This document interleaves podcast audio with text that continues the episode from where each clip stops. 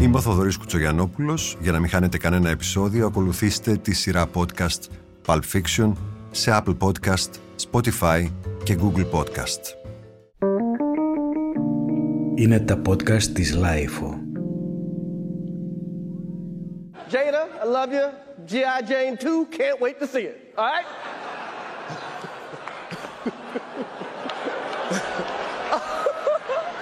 it's, that, was a, that was a nice one. Okay.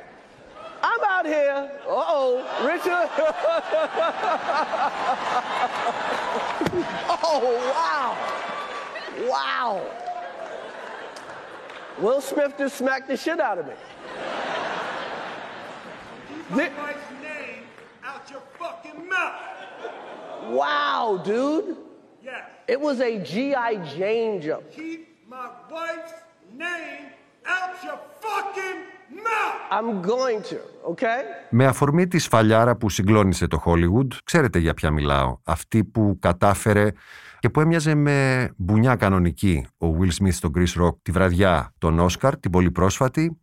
Έχω καλεσμένο τον ε, Μάκη Παπασημακόπουλο που θα προσπαθήσω να τον εισαγάγω. Είναι ε, παραγωγός βίντεο, είναι podcaster, ε, καταπιάνεται με το χιούμορ ποικιλο τρόπος, βγαίνει στην τηλεόραση σε εκπομπές.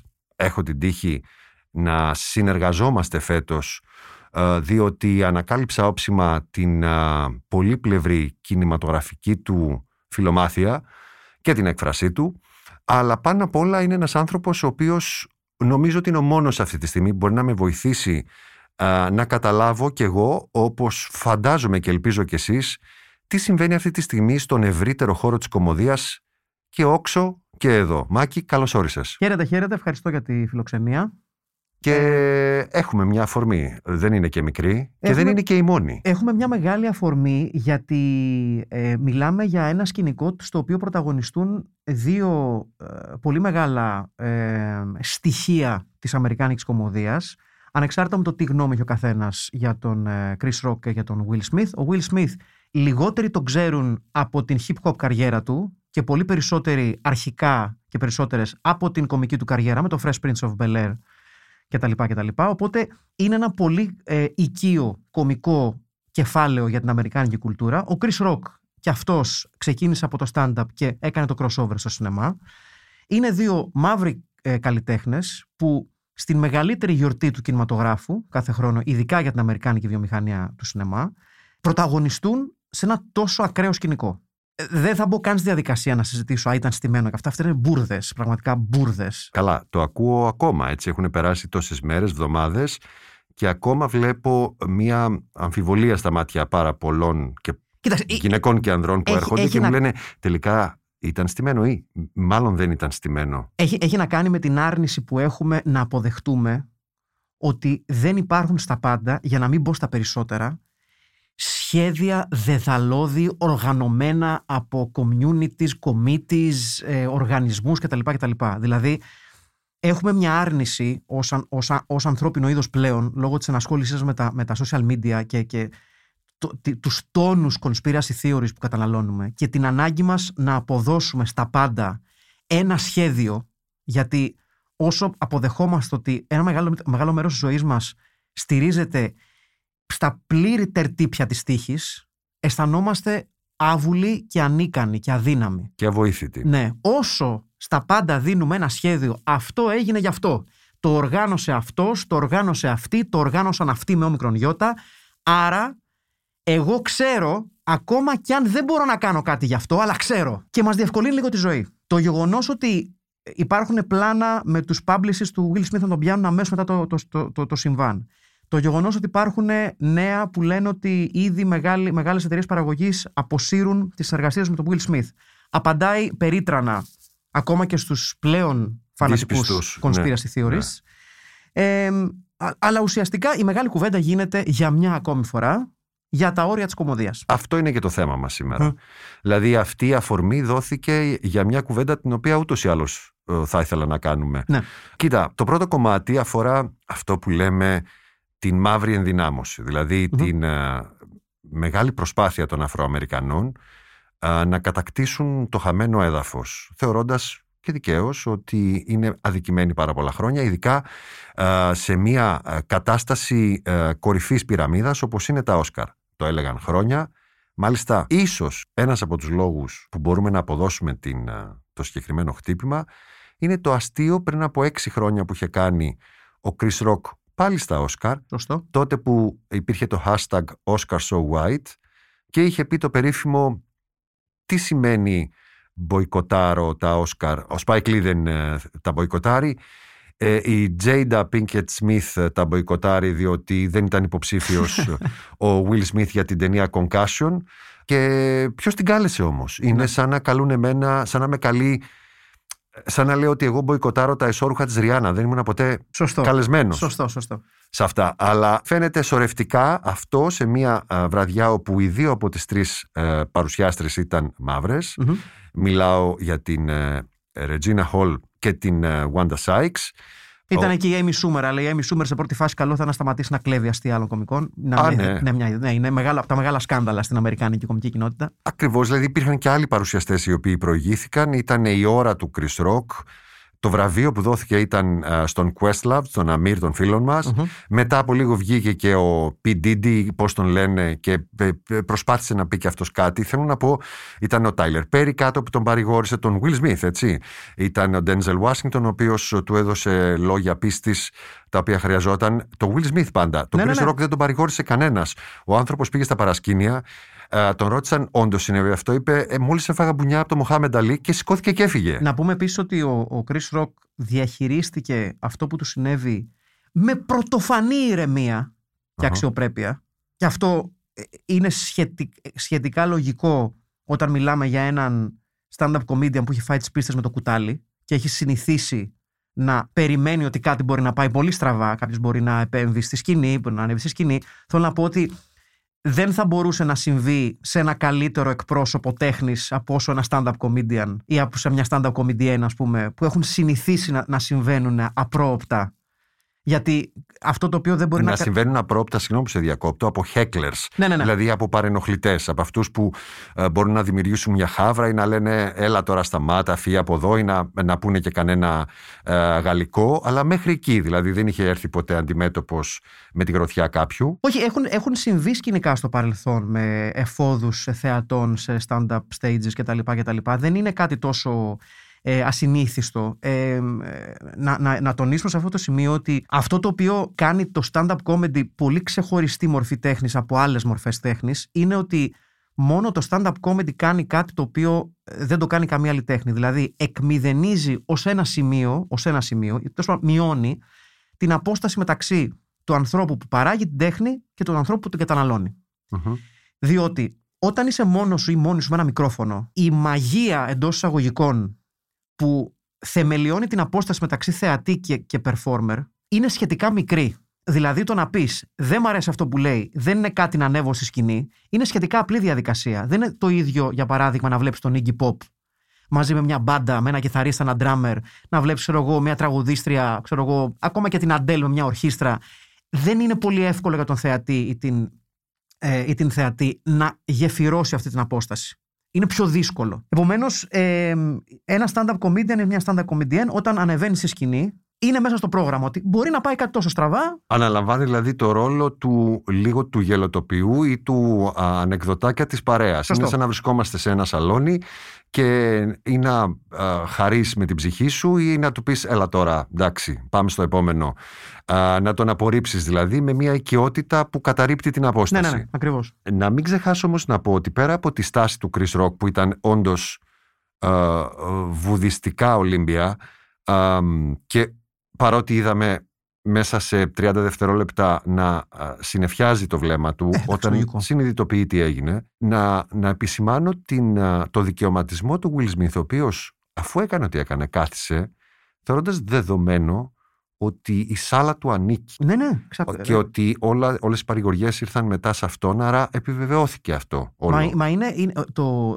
και η- πώς σου φάνηκε όλο αυτό που δεν συνέβη μετά, το ότι δεν κάθισαν με σταυρωμένα χέρια μετά και με ε, γκριμάτσα απογοήτευσης, αλλά σηκώθηκαν όλοι ορθοί και τον ε, χειροκρότησαν. Ότι δεν τον έβγαλε κανένας έξω. Ότι δεν κινητοποιήθηκε κάποιος πέραν των φίλων του και των γνωστών του και μετά άρχισαν τις απολογίες και τις έρευνες. Εγώ προσωπικά έχω μια φοβερή αντιπάθεια στο, στον Will Smith όσο έχει να κάνει με το κοινωνικό του προφίλ. Με το, με το προσωπικό του προφίλ προς την κοινωνία, πιο σωστά. Ε, έχω μια φοβερή αντιπάθεια γενικότερα σε ανθρώπους και καλλιτέχνες που θεωρούν ότι η ζωή τους αξίζει κάτι παραπάνω ακριβώς λόγω του έργου τους. Να το θέσω διαφορετικά. Ο Bill Hicks, για παράδειγμα, που ήταν ένας προσωπικός μου ήρωας του stand-up στα νεαρότερα χρόνια μου, ήταν ένας εξαιρετικά ταλαντούχος δημιουργός. Το υλικό του δεν έχει γεράσει πάρα πολύ καλά, η αλήθεια είναι να το παραδεχτώ, αλλά όταν κατέβαινε από τη σκηνή, εξακολουθούσε να είναι ένας πολύ normal τύπος. Με τις αναποδιές του, με τα στραβά του, με οτιδήποτε άλλο, αλλά ένας πολύ normal τύπος. Ο Will Smith έχει πάρει μετά από τόσα χρόνια στο Hollywood και έχει μεταφέρει σε όλη την οικογένεια αυτό το Hollywood royalty. Και αυτό το βλέπεις όταν ακούς τα παιδιά του να μιλάνε, όταν ακούς τη Jada Pinkett Smith να μιλάει, όταν δημιούργησαν, παρήγαγαν και μας έβαινε όλο αυτό το κουραστικό πράγμα με το τι έγινε στην οικογένειά μας, τα round table discussions, ε, έγινε αυτό, έγινε εκείνο τα παιδιά μου και ξέρεις, θέλει, ε, νιώθει την ανάγκη να του πεις ρε μεγάλε, δεν μας ενδιαφέρει. Κάντε ό,τι γουστάρετε με την οικογένειά σας. Τι μας το κάνετε αυτό το πράγμα.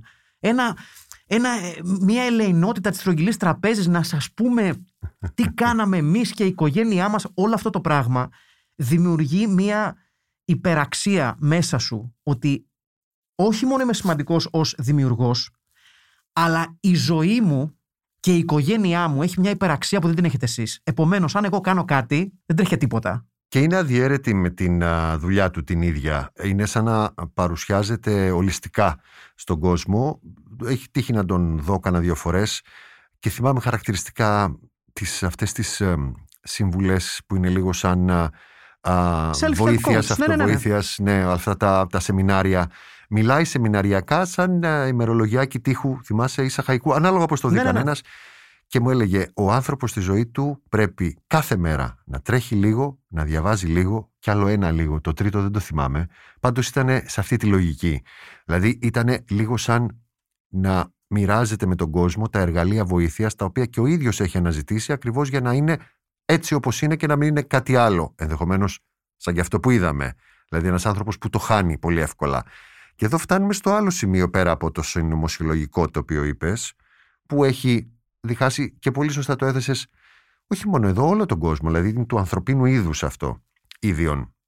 Είναι το ότι η κοινωνία διχάστηκε και στην Ελλάδα και στις ΗΠΑ και παντού στο αν έπρεπε να σηκώσει το χέρι σε έναν κομικό που πρόσβαλε τη γυναίκα του. Να θυμίσω εδώ το αστείο του Chris Rock, που κατά τη γνώμη μου ήταν κακόγουστο, ήταν πολύ, ήταν. ήταν πολύ καλά προστατευμένο στην έκφρασή του. Ναι. Δηλαδή δεν μίλαγε για μια ασθενή γυναίκα, φρόντισε πριν να την καλοπιάσει, αυτό που είπε ήταν κινηματογραφική αναγωγή και φυσικά χτύπησε σε κάτι προσωπικό όπως συμβαίνει στις περισσότερες, στην συντριπτική πλειοψηφία των ε, μικρών ατακών που πέφτουν για να δημιουργήσουν θέμα, για να γελάσει ο κόσμος. Κοίταξε, ε, ε, Τι έχεις να πεις για αυτή την α, α, αντίδραση την παλαιό... Λοιπόν, να, να, να, να, πούμε κάποια πράγματα πρώτα για να τα βάλουμε σε ένα πλαίσιο διαχειρίσιμο. Η κομμωδία και πολύ περισσότερο η stand-up κομμωδία, η οποία έχει μία παραπάνω ελευθερία έκφρασης, γιατί αυτός είναι ο χαρακτήρας της, αντιμετωπίζει και αντιμετωπίζεται με καχυποψία, με επιθετικότητα και με αποθέωση από την αρχή της πορείας της. Θέλω να πω δηλαδή, είτε πιάνουμε τον Lenny Bruce είτε πιάνουμε τον Bill Hicks, είτε πιάνουμε τον Richard Pryor. Μιλάς για τρεις, uh, τρία φυτίλια. Ναι, ιερά τέρατα της κομμωδίας, ναι. έτσι. Και, και ε, θεωρητικά επικίνδυνους κομικούς. Ναι, ναι, δηλαδή ναι. από αυτούς που μπορούσαν να βάλουν φωτιά σε μια αίθουσα, να συλληφθούν κλπ. Ε, θα, θα, θα μείνω στο παράδειγμα του Richard Pryor, γιατί ο, ο Pryor είναι ένας μαύρος κομικό. Είδα πρόσφατα πάλι μία από τις καλύτερες παραστάσεις κομμωδίας που έχω δει στη ζωή μου και θεωρώ ότι είναι ορόσημο για οποιονδήποτε άνθρωπο θέλει να ασχοληθεί με την κομμωδία σαν θεατής. Δεν είναι ιδιαίτερα αστεία παράσταση. Λέγεται Live and Smoking. Είναι το 1971. Ο Πράιορ έχει κάνει την προσωπική του επανάσταση θέλοντας να μην είναι άλλος ένας Bill Cosby, δηλαδή ένας πακεταρισμένος με λευκές ιδέες μαύρος κωμικός. Παρατάει κάποια headline shows του έχοντας συγχαθεί τον ίδιο τον εαυτό και εμφανίζεται κάποιο καιρό μετά σε ένα πάρα πολύ μικρό κλαμπ από εκεί που έπαιζε σε sold out crowds, ας πούμε. Και εκεί ουσιαστικά ξεκινάει η πορεία του Πράιορ ως κωμικό όπως τον, τον, τον έμαθαν οι Αμερικάνοι. Δηλαδή ένας fully aggressive, επιθετικός. Έχω να πω πράγματα που θα σας κάνουν να αισθανθείτε άβολα και αρχίζει να παίζει και με τις έννοιες που δεν ακουμπούσε. Δηλαδή ε, με, το, με τα N-words, με την πραγματική του ζωή, την οποία δεν την ακουμπούσε μέχρι το live and smoking. Και είναι μια πολύ μικρή παράσταση. Ο, ο Prior είναι ξεκάθαρο ότι εκείνη την περίοδο είναι η πρώτη φορά που εμφανίζεται με το μουστάκι του, με το άφρο του, ε, απεριποίητος λίγο, ξεκάθαρα on something, με, να, να, να καπνίζει διαρκώς και είναι ένα πάρα πολύ άβολο 40 λεπτό. Ο κόσμος έχει πάει να τον δει, αισθάνεται λίγο άβολα γιατί δεν είναι από τις κλασικές σκηνές την οποία τον έχει, τον έχει συνηθίσει και ο Πράιορ ξεκινάει ένα λογίδριο χαμηλόφωνο όπου μιλάει για τη μάνα του που ήταν ιερόδουλη, για τους λευκούς που ερχόντουσαν του κάνανε ταπ-ταπ στο κεφάλι και του λέγανε πού είναι η μάνα σου αγόρι μου θέλουμε να την πηδήξουμε. Χοντράδες, πράγματα τα οποία δεν τα περίμενε ο άλλος. Και είναι ένα εξαιρετικά άβολο 40 λεπτό, 45 λεπτό, δεν θυμάμαι τώρα πώς είναι η διάρκεια, είναι μικρή σχετικά παράσταση. Όπου ο κόσμος δεν γελάει, ακούγονται μόνο κάτι, κάτι τέτοια, επειδή δεν, δεν, δεν ξέρω ότι ο Πράιορ θα κάνει αυτό. Και είναι ξεκάθαρα μια επίθεση του Πράιορ στο λευκό κοινό, στο οποίο περίμενε να ακούσει κάτι άλλο. Είναι ξεκάθαρα controversial. Είναι ξεκάθαρα δεν θα, δεν θα περάσετε καλά, γιατί έχω πράγματα να πω. Είναι ξεκάθαρα κάτι που οφείλει να είναι το stand-up comedy. Δηλαδή, μια φορά στο τόσο ή μια φορά στο πολύ τόσο, οφείλει να κάνει την τρύπα την οποία εστιάσουν, να κάνει αυτό το, το, το, το αγχωτικό, το, το φρίτσι ναι, φρίτσι. Αλλά μιλάς τώρα για μια φορά στο τόσο μέσα στο ίδιο το πρόγραμμα ή για έναν κομικό ας πούμε να, να κάνει δύο-τρία χρόνια λίγο πιο βολικά και μετά μια παράσταση λίγο πιο άβολη για να ανανεώσει το υλικό οφείλει του. Να, να... Είναι, οφείλει να είναι social commentary και ενίοτε οφείλει να παίρνει ρίσκα. Γιατί αυτή είναι η φύση του είδους. Το ρίσκο που παίρνει είναι σαν να πηδάει γενιά. Ναι. Δηλαδή είναι σαν να λέει ότι το υλικό στο οποίο έχετε συνηθίσει ε, λίγο μεγάλωσε, γέρασε, το έχετε Ναι. ακούσει. Ναι. Άρα λοιπόν θα πρέπει να περάσετε από ένα στάδιο στο οποίο καλό είναι να προσαρμοστείτε γιατί έρχεται κάτι καινούριο. Και πάντα υπάρχει ένας προπάτορας και νομίζω του Ρίτσαρντ Πράιορ ήταν ο Ντι Γκρέγκορι. Δηλαδή Σωστό. στον αντίποδα του Κρόσμπι στην εποχή του υπήρχε ο Γκρέγκορι, ο οποίος ήταν ο πιο μαύρος Αφροαμερικανός Ναι. από τον λευκότερο και πολύ βραβευμένο πατερούλη. Ναι, ναι, Ε, ο Cosby ήταν και αυτό. ο, ακριβώς. ο Πράιορ είναι σαν να πήρε και τα δύο, δηλαδή τον τρόπο του ενός και το υλικό, ας πούμε, το ύφος του άλλου α, και να τα έβγαλε δικά του με αυτοβιογραφικά στοιχεία. Και άνοιξε και την πόρτα για άλλους κομικούς όπως ο Έντι Μέρφυ κτλ. Αργότερα και με το Ρο και το. Ναι, φυσικά. ο Αλλά οποίος- το, το, ζήτημα, το, το, το ζήτημα το οποίο υπάρχει και να, να, ήθελα να κάνω αυτό, αυτή την εισαγωγή γιατί είναι σημαντική για, για να καταλάβουμε λίγο τι οφείλει να είναι το stand-up comedy και να, σταματήσει, να, σταμα- να σταματήσουμε να έχουμε απαιτήσεις ως ενδεχο, ενδεχομένως λίγο άγουροι καταναλωτές του stand-up ότι Α, είναι τα αστιάκια, λίγο να περάσουμε καλά. Το δεύτερο κομμάτι έχει να κάνει με το ότι η κομμωδία, το stand-up comedy πάντα ένα μεγάλο του μέρος έκανε αυτό που λέμε tap in ε, σε, αυ- σε αυτό που αναγνωρίζει ο κόσμος, σε αυτό που ξέρει ο κόσμος και η κομμωδία στηρίζεται πάνω σε ερεθίσματα τα οποία είναι popular. Το αν κάποιος performer θα επιλέξει αυτά τα ερεθίσματα να τα τσακίσει και να σε κάνει να σταθείς άσχημα ή να τα χαϊδέψει προς τέρψη του κοινού του, είναι μια επιλογή καριέρας. Και κάθε, και κάθε εποχή έχει τις δικές της αντοχές. Θέλω να πω, το να πάρεις ας πούμε τον Don Rickles και να- ή τον Rodney Dangerfield στο σήμερα, θα τους κρεμάγανε στην πλησιέστερη πλατεία. Ναι, κάναν συνέχεια ρατσιστικά και σεξιστικά, κυρίως ρατσιστικά ο ένας και σεξιστικά ο το, άλλος το ανέκδοτα. πόσο ρατσιστικό ήταν το χιούμορ των stand-up comedians στην Αγγλία το 80 και το 90 είναι Ναι. μνημειώδες. Αυτό όμως, ξέρεις, είναι, ο, ακ- ακόμα πιο σύγχρονα, ο, ο Daniel Tosh που, είχε, που έκανε την περίφημη κομπή του Tosh, το Tosh.0 ας πούμε, ο οποίος είχε κατηγορηθεί άπειρες φορές για Το ρατσιστικά toast, σχόλια. ναι. ναι. Ε, είναι, είναι φοβερό το πώς ε, η κάθε εποχή κρίνει τον κάθε κομικό. Το κακό με εμάς και με το social media παραλήρημα το οποίο μας χαρακτηρίζει στην τωρινή εποχή είναι ότι κοιτάμε παλαιό υλικό, παλαιές κομμωδίες, παλαιά αστεία με τη λογική του σήμερα. Και λες πώς ήταν δυνατόν αυτό το πράγμα να λεγότανε τότε; Και λες είναι μια άλλη εποχή. Το γεγονός ότι αρνούμαστε να παραδεχτούμε ότι η σημερινή εποχή δεν είναι τόσο τέλεια που πρέπει τα πάντα να κρίνονται σύμφωνα με τον άψογο ποιοτικό της χαρακτήρα, είναι ένα από τα βασικά προβλήματα τα οποία έχουμε στην κατανάλωση οποιοδήποτε καλλιτεχνικού υλικού. Συγγνώμη, τα προβλήματα ποιοι τα έχουμε; Τα έχουμε εμείς που τα ακούμε ή τα έχει α, μια κοινωνία όπου δέχεται, νομίζω εύλογα και πάρα πολλές φορές σωστά, πιέσεις για επανόρθωση. Άρα καταρρύπτει τα ρίσκα και τα άκρα. Δηλαδή πάει σε μια ορθότητα, την οποία τα λίγο πιο παραδοσιακά μυαλά, δηλαδή κατάλαβες τώρα τι λέω, λένε είναι κρίμα, θα χαθεί η αιχμή της κομμωδίας, θα χαθεί αυτό το ακροβατικό ενός αστείου, α, θα χαθεί αυτό το τσίμπημα που μπορεί να αισθανθεί κανείς. και άλλοι λένε δεν είναι ακριβώς έτσι τα πράγματα, μπροστά σε μια ευθεία προσβολή και σε μια κακοποίηση ενδεχομένως που δέχονται ομάδες της κοινωνίας, καλύτερα να χαθεί αυτό που εσείς ονομάζετε αιχμή. Η, η, η αλήθεια είναι πάντα κάπου, κάπου στη μέση. Ε, Εγώ προσωπικά ο- δηλώνω αρκετά γερασμένος πριν την ώρα μου ε, απέναντι στην κοινωνία. Θέλω να πω ότι ε, εδώ και πάρα πολλά χρόνια θεωρώ ότι I like what I like ε, και δεν θα προσπαθήσω να πείσω κανέναν ότι αυτό που κάνω εγώ ή αυτό που εισπράττω εγώ ή αυτό που καταναλώνω εγώ είναι το σωστό. Α κάνει ο καθένας ό,τι γουστάρει. Προφανώς και υπάρχει ένα πολύ εύκολο punching down, το οποίο μας μεταφέρεται σαν χιουμοριστικός κώδικας από άλλες δεκαετίες, δηλαδή τα εύκολα αστεία για τους ομοφυλόφιλους, τα εύκολα αστεία για τις φιλετικές ομάδες, τα εύκολα αστεία για τις κοινωνικές ομάδες, τα, τα, τα. Δεν, το- δεν θεωρώ κακό το ότι βρισκόμαστε σε μια εποχή που υπάρχει πολλοί κόσμος που λέει ρε εσείς, για να το δούμε λίγο. Δηλαδή, οκ, δεν είναι αστείο ο, η καρικατούρα του ομοφυλόφιλου, δεν είναι αστείο να κάνουμε ρατσιστικά, στερεοτυπικά αστεία, δεν είναι αστείο να γελάμε τόσο εύκολα με κοινωνικές ομάδες που, που, τους- ναι, που τους έχουμε του, κλου- του κλώτσου και του μπάτσου, επειδή ακριβώς είναι του κλώτσου και του μπάτσου. Αυτό το καταλαβαίνω και το σέβομαι. Το ακούω. Δηλαδή, να υπάρχει ένας επαναπροσδιορισμός των κομικών ορίων. Εκεί που λίγο εγώ έχω ένα πρόβλημα είναι από το self-righteousness που μας, που μας χαρακτηρίζει ως ε, ανθρώπινο είδος λόγω της παντοδυναμίας των social media. Αυτό Εννοείς ότι το self-righteousness εννοείς ότι θεωρούμε τον εαυτό μας α, λίγο υπεράνω, ότι έχουμε δίκιο, ότι... Ότι έχουμε πρόσβαση σε αυτό το πράγμα, σε ένα κινητό τηλέφωνο, σε, σε δεκάδες πλατφόρμες έκφρασης, TikTok, Facebook, Twitter, Instagram, σκατά, τα πάντα και νιώθουμε ότι από τη στιγμή που έχουμε πρόσβαση σε αυτά πρέπει να είμαστε έξαλλοι ή στεναρά opinionated κάθε στιγμή της ημέρας για τα πάντα. Αχα. Και λες, πρώτον, δεν χρειάζεται αυτό το πράγμα. Αφού ο άλλος θέλει να επηρεάζει όμως. Ναι, δεν είναι τόσο σημαντικό. In- in- στο, στο, στο, στο ευρύτερο πλάνο της ζωής, ας πούμε, δεν είναι τόσο σημαντικό. Συν το γεγονός ότι έχουμε, και το έχω ξαναπεί αυτό, και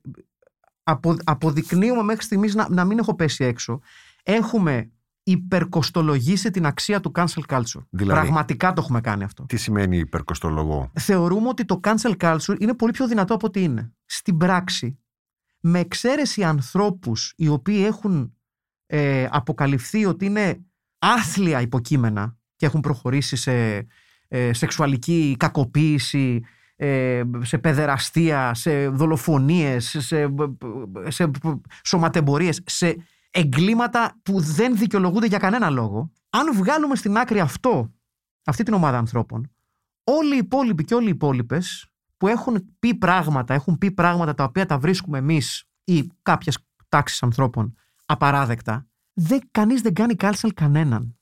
Απλά γίνεται λίγη φασαρία και λίγο καιρό μετά τα πάντα ξεχνιούνται. Γιατί αυτό αυτός είναι ο χαρακτήρας της εποχής. Δεν υπάρχει πλέον συλλογική μνήμη. Δεν υπάρχει πλέον μνήμη. Τίποτα δεν υπάρχει. Ας το καταλάβουμε αυτό το πράγμα. Αυτό το οποίο νομίζουμε είναι κάτι το οποίο υπάρχει μόνο στη φαντασία μας. Αυτή η παντοδυναμία που νομίζουμε ότι έχουμε μέσω των social media δεν υπάρχει. Είναι ψέμα.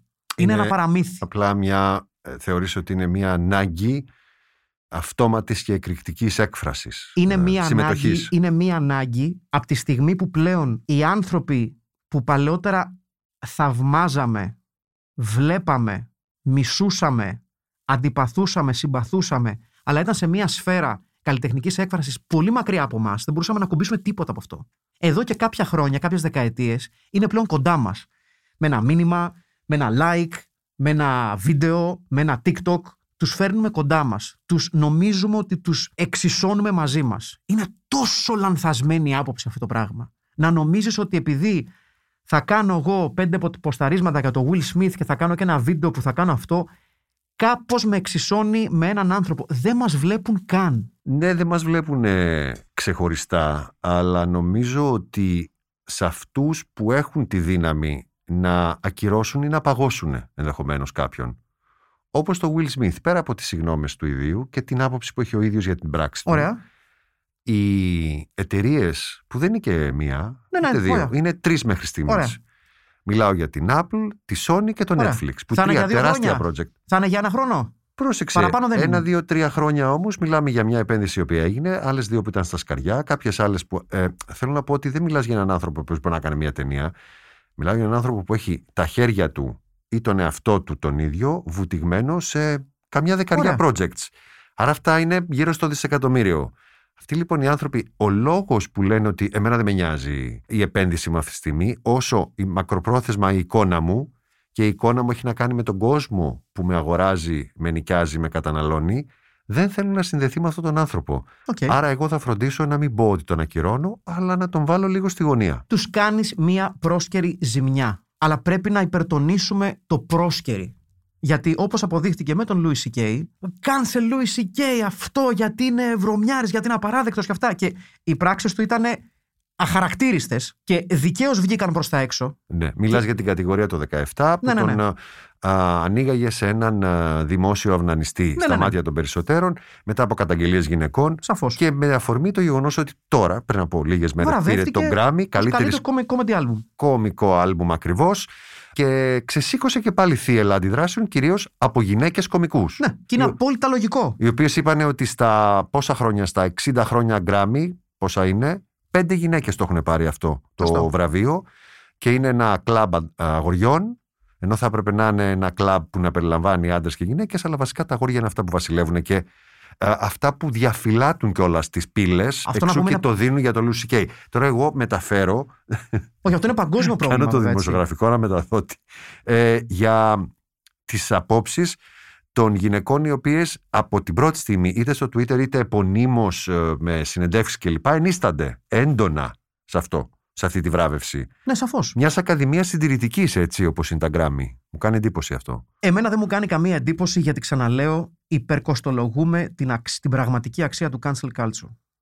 Πέρα από το να βάλουμε κάποιους ανθρώπους στη σκιά για ένα πολύ μικρό χρονικό διάστημα, το οποίο όσο περνάει ο καιρός και όσο το cancel culture παγιώνεται λιγότερο ως εργαλείο αντιμετώπισης τέτοιων καταστάσεων και περισσότερο ως κομμάτι της pop κουλτούρας. Γιατί ένα άλλο μεγάλο πρόβλημα το οποίο έχουμε είναι το εξής, ότι όσο χρήσιμα κινήματα και χρήσιμα εργαλεία αντιμετώπισης λανθασμένων κινήσεων, ε, απαράδεκτων συμπεριφορών και ενεργειών σταματούν να είναι κινήματα και εργαλεία και γίνονται χασταγιασμένα κομμάτια της pop κουλτούρας, χάνουν το χαρακτήρα τους, χάνουν την ουσία τους. Και εκεί είναι το πρόβλημα και ο κίνδυνος. Ότι όταν αυτό το πράγμα πάβει να είναι αυτό που έπρεπε να είναι και γίνεται απλά άλλο ένα hot word χρήσης, άλλο ένα πράγμα για να φτιάξουμε βίντεο, άλλο ένα, άλλη μια δικαιολογία για να δημιουργήσουμε post, σταματάει να έχει τη δυναμική του, σταματάει να είναι πυρηνικό, σταματάει να, είναι, να, να, να φοβίζει και γίνεται άλλο ένα pop culture reference το οποίο όσο γίνεται όλο ένα και περισσότερο pop, pop reference και λιγότερο ε, εργαλείο τόσο χάνει τη δυναμική του και τόσο την επόμενη φορά που θα το χρησιμοποιήσει και την επόμενη θα είναι όλο και λιγότερο δυνατό. Όλο και λιγότερο δυνατό. Και αυτό αποδεικνύεται περίτρανα από την ιστορία με τον Louis C.K. Ο κύκλος πλέον του cancel culture γίνεται όλο και πιο μικρός. Και θα συνεχίσει να γίνεται πιο μικρός. Γιατί that's the name of the game. Αυτή είναι η pop κουλτούρα σήμερα. Τα πάντα από το καλύτερο στο χειρότερο έχουν ελάχιστο κύκλο ζωής. Ναι. Είναι σαν την α, μνήμη του Χρυσόψαρου Ναι, εννοείς, η, ναι. η συλλογική εμπειρία Και- της α, Και pop δεν το λέω ως κουλτούρας. καλό κακό, ο, ο, ή ως κακό. Αλλά το λέω ως γεγονός. Τα Looney Tunes, τα κινούμενα σχέδια σου άρεσαν. Τα Ναι, βρίσκεις; πάντα, ναι, ναι, ναι. Τον Bugs Bunny τον έβρισκες αστείο. Όταν ήμουν μικρός, ναι, εντάξει, ε, δε- δεν ήμουν πο- ποτέ τεράστιος οπαδός της της, της Warner. Από κάποιο σημείο και πέρα τα, τα έβρισκα λίγο παραλαμβανόμενα. Αλλά μεγάλωσα με Warner Brothers. Ναι, Α, και- γιατί στα παλιά α, καρτούν, από ό,τι είχα διαβάσει, έχουν αλλάξει κάποιες εκφράσεις του. Εννοείται. Δηλαδή, οτιδήποτε έχει να κάνει με jabs και chinks έχουν φύγει. Ασφαλώς. Έχει δηλαδή γίνει, πέσει ψαλίδι, παρέμβαση αναδρομική. Ενώ στο stand-up κάποια από αυτά είναι καταγεγραμμένα, αλλά το 95% είναι live, είναι αυτό που είναι και φεύγουν σε Ακριβώς. θεατρικές παραστάσεις. Σε αυτή την περίπτωση, αυτό που έλεγες πριν, ότι θα πρέπει να αντιληφθούμε κάθε τι που έγινε σε μια άλλη εποχή, για αυτό που σήμαινε στον καιρό του. Ακριβώς. Εδώ πιστεύεις ότι θα έπρεπε να πέσει ψαλίδι ε, και μαχαίρι και παρέμβαση. Αλλάζεις δηλαδή κάτι το οποίο το έχει φτιάξει κάποιος και που ε, θεωρήθηκε και ήταν αστείο και καλό. Ό- όσο έχει να κάνει με το, με το σκηνικό το οποίο βιώσαμε στα Όσκαρ, θεωρώ ότι it is what it is. Από τη στιγμή που είναι σε μια ζωντανή, σε μια ζωντανή μετάδοση, έγινε. That's Ό,τι it. έγινε, έγινε κατά κάποιο τρόπο και βλέπουμε τι γίνεται στη συνέχεια. Ακόμα όμως και αυτό, επί της ουσίας, ε, ε, εργαλειοποιείται στο πλαίσιο του κινήματος της αποψάρας στο διαδίκτυο. Δηλαδή, ήδη μέσα σε δύο εβδομάδες, σε ελάχιστο χρονικό διάστημα, έχει πάψει να έχει αξία το ίδιο το γεγονός και έχει αποκτήσει αξία το σε ποια μεριά του ακραίου στρατοπέδου είσαι. Γιατί, όπως όλες οι συζητήσεις στο διαδίκτυο, ειδικά όταν αφορούν πράγματα τόσο divisive όσο η κομμωδία, έχει να κάνει με το εγώ είμαι στη μία μεριά που λέει ότι έχει 100% δίκιο ή θα είμαι στην άλλη μεριά που λέει all jokes are good. Και δεν υπάρχει καμία διάθεση, όπως δεν υπάρχει καμία διάθεση σε οποιοδήποτε θέμα συζήτησης στο διαδίκτυο εδώ και πάρα πολλά χρόνια, να υπάρξει ουσιαστική κουβέντα.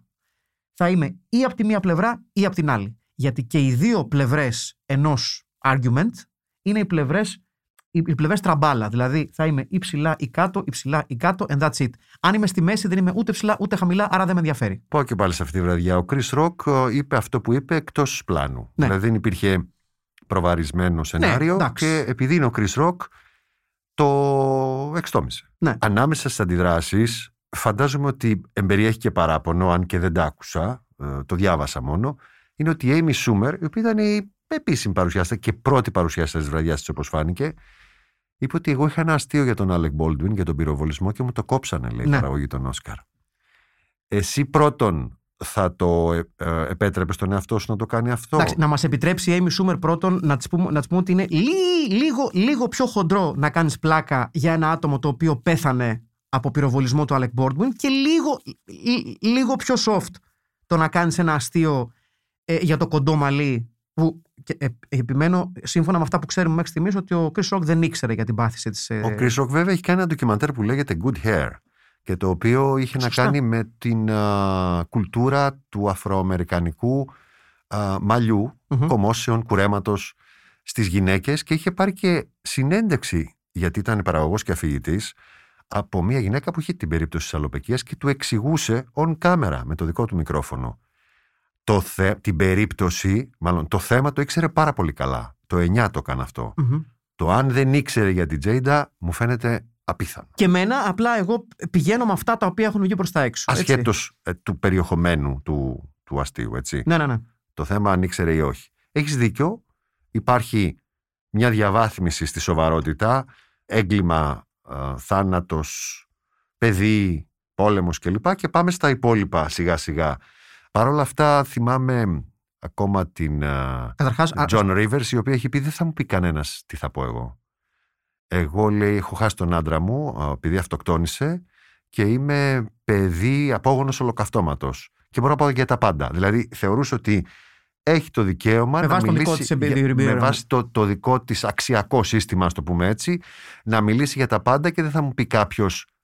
Βέβαια, ανήκε σε μια παλιότερη γενιά κομικών, άλλη κομμωδία πριν από 20, 30, 40 χρόνια, την οποία όμως μετέφερε ε, ε, μέχρι το, το θάνατο της σε μεγάλη ηλικία α, και τη θεώρουσαν, τη θεωρούσαν πάντα μια εξωφρενική κομικό. Ναι, ακραία. ή- ε, ήταν, ήταν διαχρονικά η Joan Rivers, η οποία με ένα, με ένα μαγικό τρόπο κατάφερε να γεφυρώσει το, το, το, το- την απόσταση μεταξύ του ακραίου του χιούμορ και της τηλεοπτικής παρουσίας, το οποίο δεν το έχουν καταφέρει πολλές Μμ. κομιντιέν στο, στο Hollywood. Ε, εγώ τις, τις προάλλες είδα ε, μια παράσταση του Doug Stanhope που, αν, που ανέβηκε στο, στο YouTube. Ο Doug Stanhope για μένα είναι ο, ο αγαπημένος μου εν ζωή κομικός, stand-up comedian ε, και μια από τις σπουδαιότερες ε, φωνές της κομμωδίας στο, στον πλανήτη, κυρίως γιατί ο Stanhope ήταν ένας ε, εξαιρετικά outspoken κοινωνικοπολιτικός αναλυτής, ο οποίος με τον καιρό συχάθηκε τον εαυτό του και το ίδιο το υλικό με το οποίο καταπιανόταν, δηλαδή το, το, το πόσο άσκοπο τελικά είναι να προσπαθήσεις να μιλάς για την κοινωνικοπολιτική κατάσταση μιας χώρας που είναι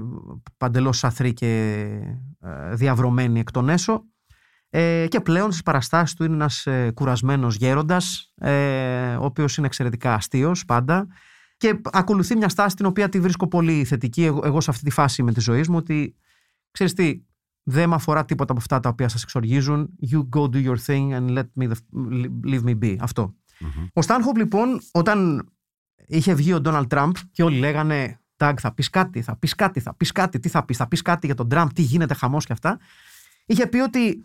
Ακούστε να δείτε. Το ότι βγάλατε αυτόν τον τύπο, τον οποίο δεν θα, θα τον ονομάσω καν, δεν θα το χαρακτηρίσω. Εσείς με τις μαλακίες σας τον βγάλατε, γιατί εσείς δώσατε αξία σε όλους αυτούς τους μεγαλόφωνους εγωπαθείς ηλίθιους και τώρα τον έχετε για πρόεδρο. Οπότε μην με ενοχλείτε, ας πούμε.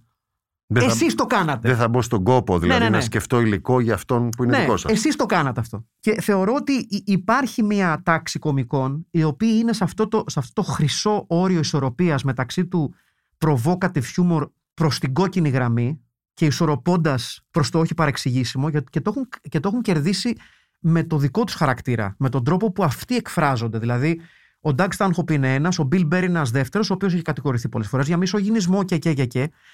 Αλλά ο χαρακτήρας που έχει προβάλλει ως κωμικός είναι αυτό του γκρινιάρη κολόγερου και κάπου του δικαιολογείται το ότι καλά αυτός τα έχει με όλους και με όλα. Επομένως, το ότι για παράδειγμα ενίοτε μιλάει και κατηγορείται για μισογυνισμό δεν στέκει γιατί μισεί τους πάντες.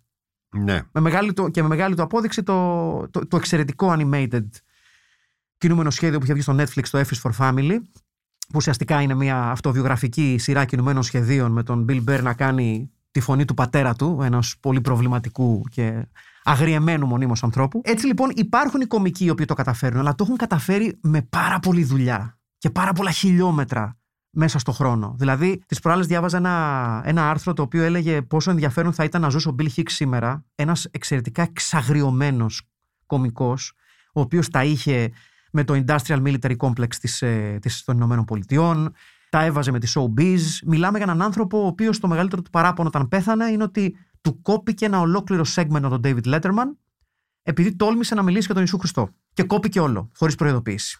Ένα πράγμα το οποίο πολλά χρόνια αργότερα ο David Letterman είναι, έχει πει ότι είναι από, από τις, ε, από τις μεγαλύτερες στενοχώριες της ζωής μου που πρωταγωνίστησα στο να είναι αυτή η, τηλεο, η, η τελευταία μη τηλεοπτική εμφάνιση του Bill Hicks, τον οποίο τον είχε πο- πολύ στην καρδιά του. Ή τουλάχιστον έτσι έλεγε στο τέλος, αφού πέθανε ο άνθρωπος.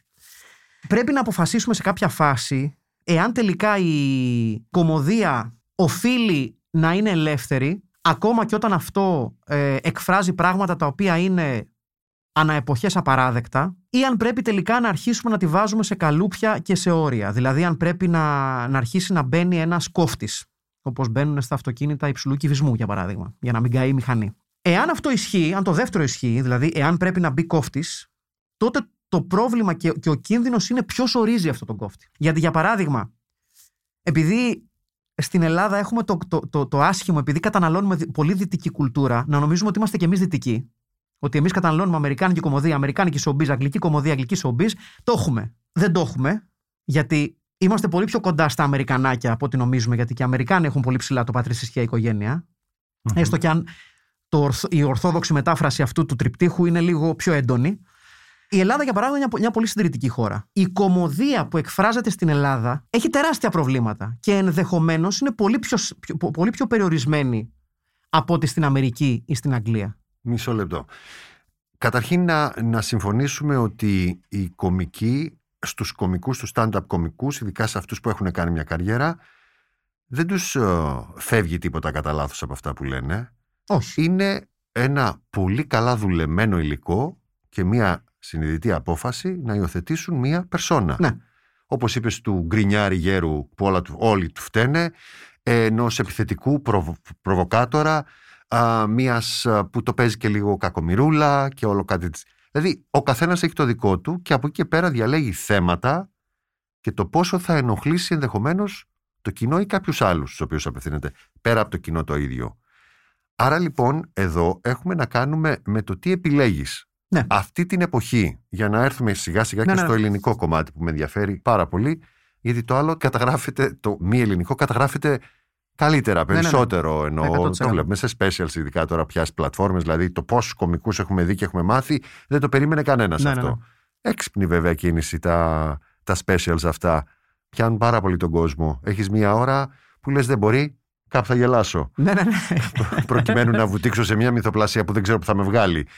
Ε, άρα λοιπόν εδώ πιστεύεις υπάρχουν θέματα τζιζ πια; Ναι, στην Ελλάδα. και γενικά στον κόσμο. Δηλαδή, πέρα από ένα-δυο ανθρώπους, ποια θέματα πλέον δεν μπορεί να τα πιάσει. Σε εύκολα κάθε χώρα είναι, κανένας. δια- είναι διαφορετικό το ζήτημα αυτό. αυτό. Αυτό είναι που πρέπει να καταλάβουμε, ότι δεν μπορείς να κρίνεις την, την κομμωδία ε, με ένα across the board ε, set κανόνων. Ναι. Η κάθε χώρα έχει τα δικά της κοινωνικοπολιτικά προβλήματα και τα, τα δικά της ευερέθηστα σημεία. Τις ευαισθησίες που λέμε, Ακριβώς. ναι. Το, να, το να συζητάμε για την Ελλάδα α, ε, το χιούμορ που, που επιτρέπεται και τι είναι αστείο. Δηλαδή, μιλάμε για τη χώρα που δεν μπορείς να κουμπίσει τη θρησκεία.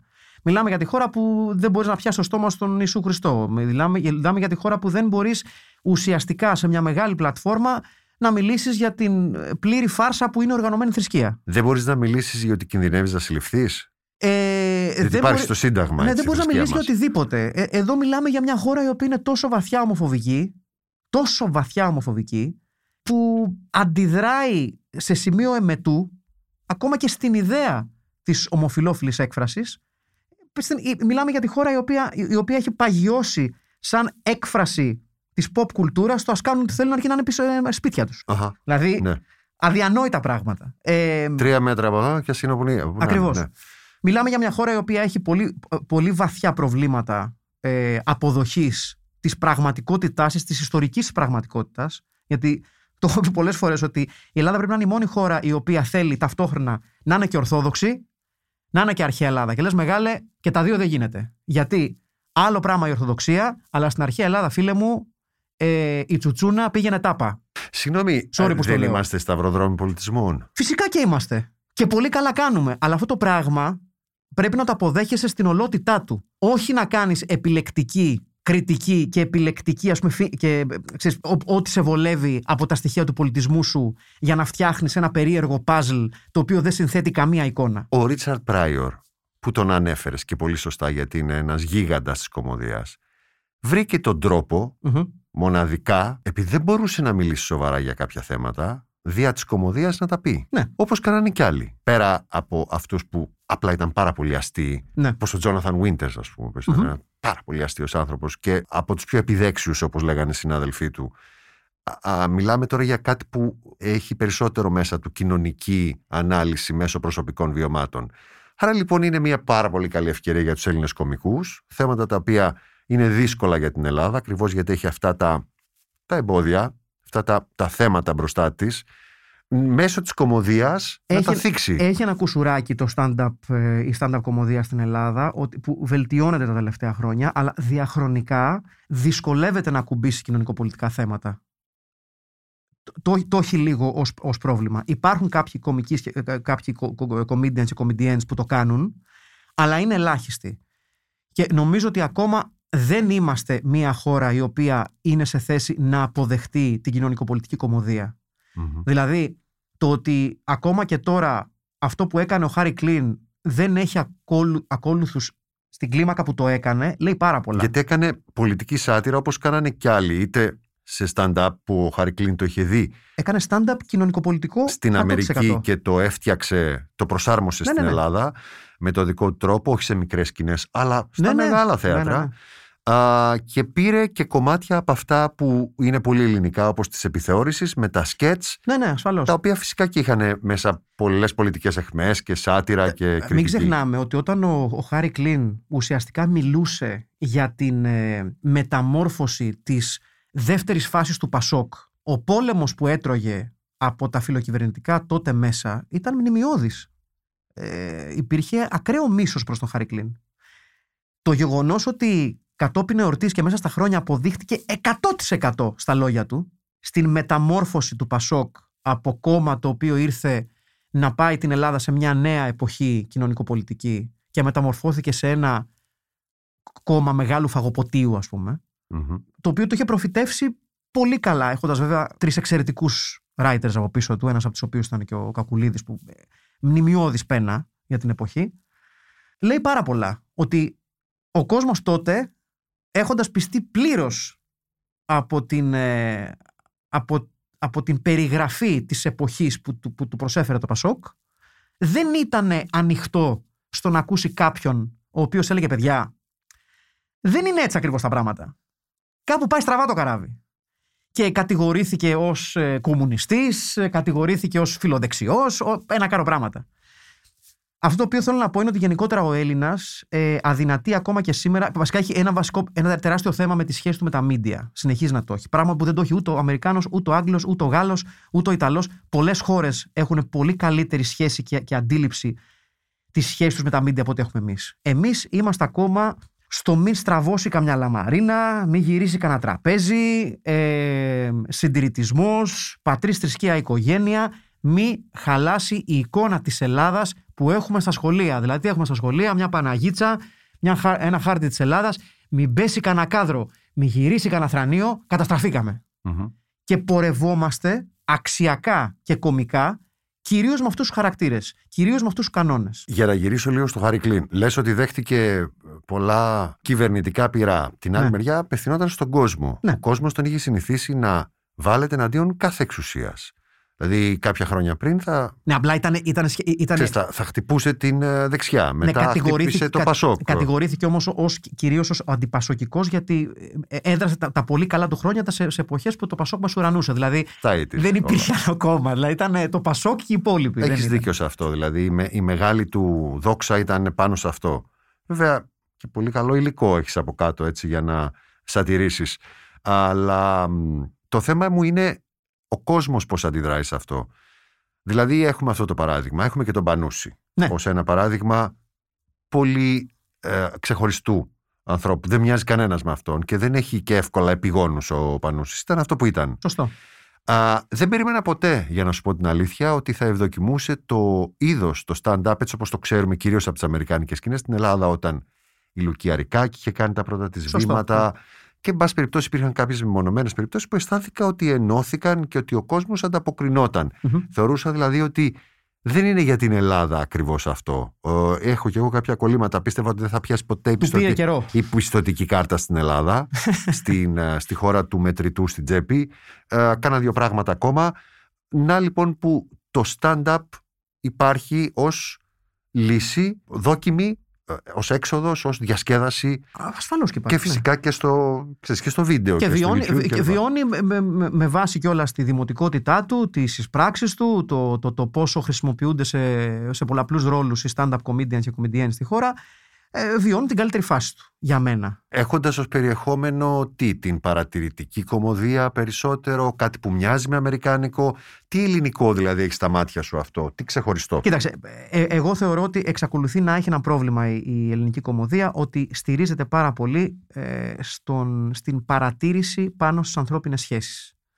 Γιατί είναι safe, γιατί είναι μαζικό, γιατί είναι εύκολο. Η κοινωνικοπολιτική ανάλυση θέλει κοχώνες Αχα. σε αυτή τη χώρα. Θέλει θάρρος. Η Νεφέλη Μέγκ, για παράδειγμα, που είναι ε, μια κωμικός που είναι ένας άνθρωπος που ανεξάρτητα με το αν τη γουστάρει κάποιος ή όχι, είναι μια, πο- είναι μια νεαρή κωμικός που τολμά να κάνει κομμωδία βασισμένη πάνω στην κοινωνικοπολιτική ανάλυση. Not an easy thing to do ως νεαρή κοπέλα στην Ελλάδα 2022. Και ασυνήθιστο. Ναι. Σίγουρα αυτό. Αυτό όμως δεν συνηθίζεται και το ότι δεν συνηθίζεται την κάνει να ξεχωρίζει. Εάν συνέβαινε πιο συχνά στην Ελλάδα, δεν θα μας έκανε τόσο εντύπωση. Το γεγονός ότι δεν συμβαίνει είναι κάτι κακό για την ελληνική κομμωδία. Και ερχόμαστε σε πράγματα όπως για παράδειγμα η κριτική που δέχεται και οι προστάτες του, του Μάρκου Σεφερλή και των νέων του παραγωγών. Και πραγματικά αναρωτιέμαι από την ώρα που έχει ξεσπάσει αυτή η θύελα για τη νέα του σειρά. Λες αυτό είναι πραγματικά το πρόβλημα που έχουμε ως ελληνική κοινωνία. Θέλω να πω ότι τι ακριβώς περιμένει ο κόσμος από παλιές καραβάνες της κομμωδίας όπως ο Μάρκος Εφερλής; Περιμένεις τι, να ακούσεις τι, προχωρημένο χιούμορ; Περιμένεις τι, ο Σεφερλής ο οποίος κάνει το ίδιο πράγμα εδώ και πόσα χρόνια, ξαφνικά τι, να, να του έρθει ένα, ένα μήλο στο κεφάλι και να ανακαλύψει νέα επίπεδα κομμωδίας τα οποία αγνοούσε τόσα χρόνια; Αυτό κάνει. Κοίταξε, εγώ δεν θέλω να υπερασπιστώ κανέναν. Ως βασική αρχή όμως όλου του θεάματος και ειδικά της κομμωδίας, νομίζω ότι κάθε κομικός, άντρας και γυναίκα, κάνουν αυτό στο οποίο συμφωνεί το κοινό. Μην ξεχνάμε ότι Το το, έχουν πει και οι κοινό Τζαμ. έρχεται Ναι. να τους υποστηρίξει διότι τους πληρώνει και τους προτιμά. Άρα λοιπόν όσο γελάει ένα κοινό, όσο, όποιο, όπου και να είναι αυτό, είτε είναι μέσα σε σάλα είτε είναι μπροστά από ένα δέκτη, το αστείο υπάρχει. Δηλαδή ζει. Το αστείο ζει στην ανταπόκριση του κοινού. Άρα λοιπόν ο καθένας διαφέρει από τον άλλον, εκτός από αυτούς που μοιάζουν ή κλέβουν, ακριβώς γιατί το κοινό το ζητάει. Δεν, δεν, δεν μπορείς να έχεις τρομερή αντίρρηση σε αυτό. Δεν, δεν ξέρω. Ε, ε, ε, εμένα ε, έχω μια μικρή διαφωνία στο τι, τι ζητάει το κοινό, γιατί έχουν πει Κιτζάμ ότι ε, the public wants what the public gets και όχι το αντίθετο. Δηλαδή, εάν το κοινό πάει σε ένα, σε μια, σε ένα σετ από ράφια κομικά, ό,τι του έχεις βάλει πάνω στα ράφια, αυτό θα ζητήσει. Δεν θα πάει στο ταμείο και θα πει Θα ήθελα κάτι το οποίο δεν έχετε στα ράφια σας. Δεν θα το κάνει. Ναι, αλλά δεν είναι πολύ κατάστημα μια συγκεκριμένα, ένα συγκεκριμένο θέατρο που μπορεί να παίζει ένας άνθρωπο. Όχι, μιλάω για την κομμωδία Ναι, εν γέννη. ενώ πάει συγκεκριμένα να ακούσει κα- αν δηλαδή το κοινό μειώνεται, μειώνεται, ή θα εκλείψει ο κωμικός, ή θα αλλάξει το ρεπερτόριό του. Ένα από τα δύο θα γίνει. Κοίταξε, ε, ε, στην περίπτωση για παράδειγμα του Σεφερλί και της κομμωδίας του, του τύπου και του επίπεδου του, του Σεφερλί, ε, νομίζω ότι ο, ο ντόρος γίνεται περισσότερο από ανθρώπους που θέλουν να αντιδράσουν απέναντι σε αυτό και να φωνάξουν απέναντι σε αυτό, ε, αγνοώντας το ότι η κωμωδία του Μάρκου Σεφερλί δεν έχει ξεπεράσει την ημερομηνία λήξης της. Γιατί αδυνατούν να καταλάβουν ότι ένα μεγάλο μέρος του ελληνικού κοινού αυτά θέλει να ακούσει και με αυτά θέλει να γελάσει. Μας χαλάει; Ναι, οκ. Και εμένα με χαλάει. Αλλά αυτή είναι η πραγματικότητα. Το να θεωρούμε το 2022 ότι το χιούμορ επίπεδου Σεφερλί δεν έχει θέση στη- στον, ελλ- στον ελληνικό, στην ελληνική κοινωνία, ε, παιδιά, ας ξυπνήσουμε λίγο. Αυτοί είμαστε. Μμμ. Ένα Καταλαβαίνω μεγάλο, τι μέρο, λες. ένα μεγάλο μέρος του πληθυσμού ακόμα γελάει με τα αστεία για τους ομοφιλόφιλους, γελάει με μαύρους, γελάει με Κινέζους, γελάει με, Αλβαν, γελάει με, με Αλβανούς, ε, γελάει με, με εύκολα αστεία ε, προς κοινωνικές ομάδες οι οποίες μπορείς να τις σπρώξεις εύκολα και δεν σου πει κανείς τίποτα. Με αυτά γελάει. Ναι, αλλά εδώ θέλω να έρθω να σου ρωτήσω το εξής. Και αναφερόμενος στο θέμα, Μμ, το θέμα εννοώ τη θεματολογία της κομμωδίας. μμμ. Αν υπάρχουν θέματα τα οποία δεν πρέπει να πιάνει κανείς ή να πιάνει. Νομίζω ότι είναι λάθος η ερώτησή μου. Το θέμα είναι ο τρόπος, έτσι δεν είναι. Άρα λοιπόν Δεν θα αυτό διαφωνήσω. που κατονόμασες ως ε, δαιμονικό, του στυλ, α- α- α- υπάρχει ακόμα κόσμος που γελάει με αυτές τις ομάδες ή με αυτά τα αστεία. Το θέμα είναι τι είναι αυτά τα αστεία, πώς τα λέει κάποιος και όχι κυρίως ποιους αφορούν. Ναι, και δεν θα πάω στην διαφωνήσω σε περίπτωση αυτό. του Dave Chappelle, τον οποίο Ναι. στήριξε το Netflix. Ναι.